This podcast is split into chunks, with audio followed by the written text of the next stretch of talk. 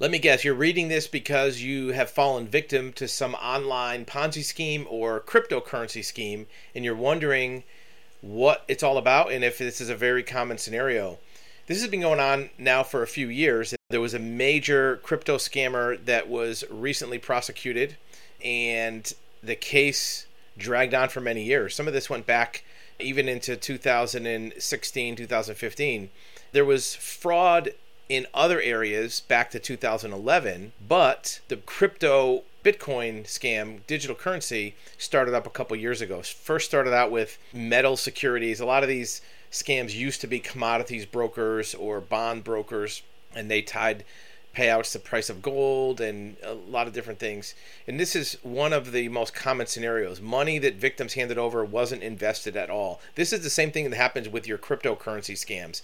The fraudsters claim that they're putting money into digital currency, but they never do. They claim to have some type of algorithm or special investment scheme that's going to make you money, but they just put the money into their personal bank accounts and take the money and use it for their own purposes, right? Like purchasing expensive homes and resorts. To keep the schemes running, they rebrand and would show victims account statements.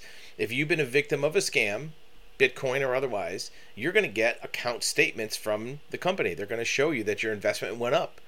And every month it's going to go higher. And you're going to show them that their funds are secure with those statements. They just make up these statements using off the shelf invoicing programs or Photoshop or something that uh, makes it look like they're really making you profit on your investment. The problem comes if you ever want to take your money out. If you want to do a redemption or cash in your profits, and then they're going to come up with excuses for delays.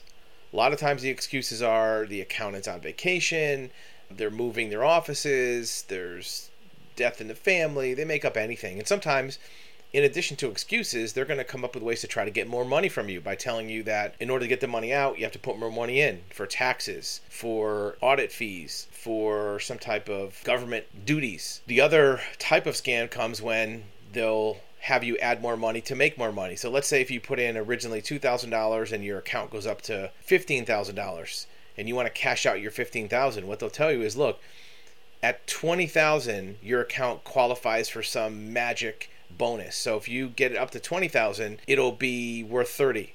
So if you put in another 5, then you'll get back 30,000. Well, some people fall for that, and the other 5 is just a way to get more money from them. Sometimes they claim that their their company's been shut down by a government agency like the SEC, but it's all just a scam. This person got a 180 month prison term, 15 years.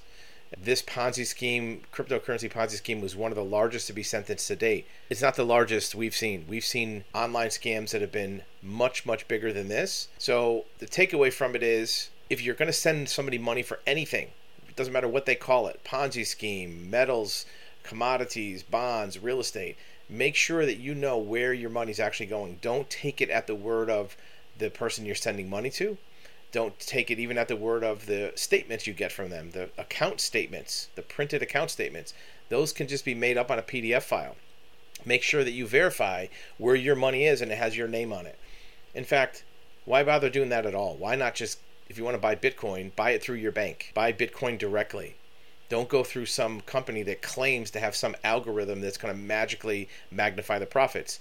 If you do, you might be one of $16 million that goes away. This person was ordered to pay back the victim $16 million. This person doesn't have $16 million. This fraudster will never be able to pay all that money back. The victims will lose a great portion of that money, more than likely. But he had this scheme running for a decade. How do you keep a scheme running for a decade? You come up with new narratives, you come up with new sales pitches to tell your investors if you are in a scam or an investment that you're suspicious is a scam, here's how you find out. Ask for a redemption. Maybe not the whole thing. Ask for some of your money back. See how that goes. If they're very quick to give you your money back, well, then maybe it might be okay. We still recommend being cautious. In the US, every investment vehicle is supposed to be registered with the Securities and Exchange Commission. If they're not registered with the Securities and Exchange Commission, it's very likely that is a scam. If there's guaranteed results promised, that's a red flag of a scam. Nobody can offer guaranteed results. Even the highest skilled Wall Street traders can't guarantee results because you don't know what the market's going to do. Be very wary. This is a good example of a Bitcoin scam that got out of hand. There's many other ones that are more than $16 million.